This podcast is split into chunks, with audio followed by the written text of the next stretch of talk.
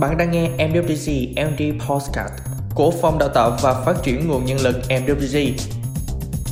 Bạn có biết, Chúa chia sẻ những điều thú vị trong cuộc sống?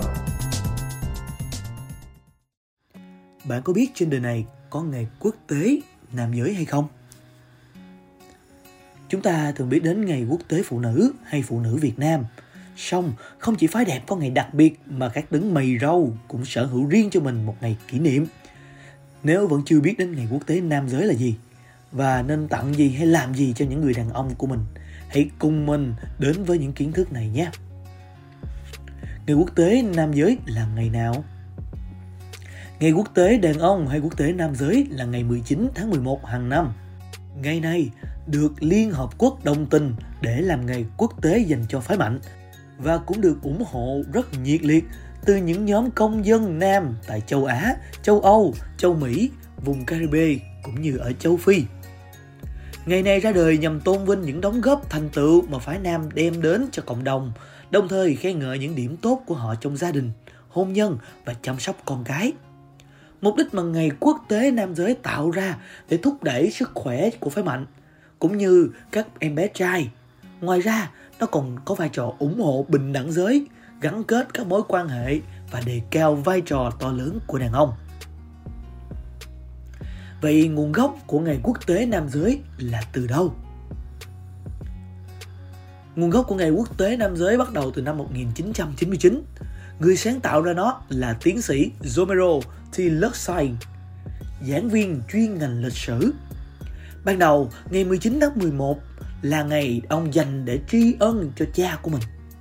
Ông dùng ngày này để vận động tuyên truyền mọi người về vấn đề bình đẳng nam giới. Sau đó, ngày này được hưởng ứng rộng rãi và được các tổ chức Liên Hợp Quốc, nhóm tổ chức hoạt động về giới ở Mỹ, châu Âu, châu Á, châu Phi và vùng Caribe ủng hộ.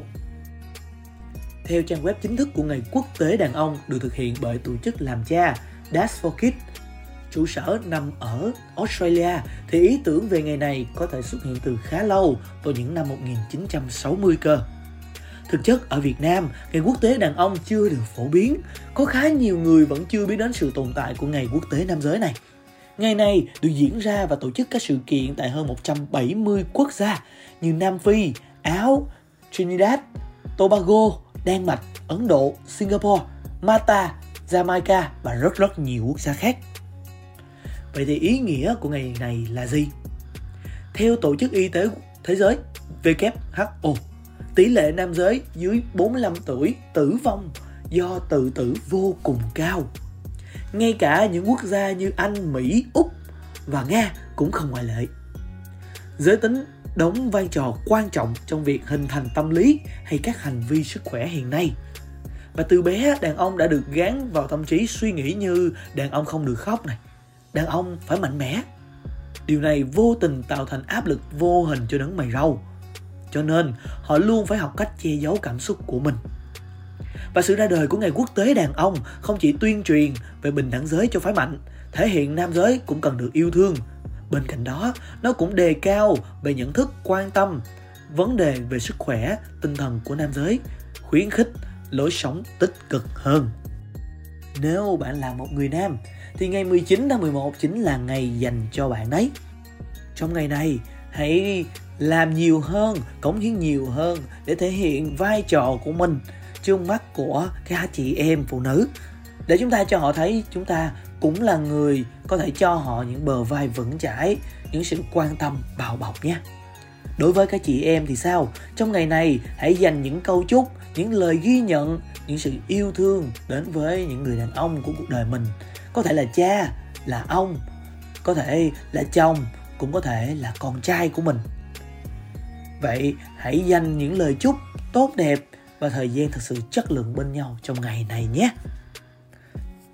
Vừa rồi, chúng ta đã tìm hiểu một số thông tin về ý nghĩa cũng như nguồn gốc ra đời của Ngày Quốc tế Đàn ông. Mong rằng những thông tin trên sẽ giúp cho các bạn thấy được cuộc sống này phong phú và đa dạng hơn. Hãy tận dụng nó để hàn gắn những vết thương và yêu thương nhau nhiều hơn nhé. Xin cảm ơn các bạn vì đã ở đây ngay lúc này, lắng nghe cùng phòng đào tạo. Phòng đào tạo xin chúc các bạn sẽ có một ngày thật bình an và hạnh phúc.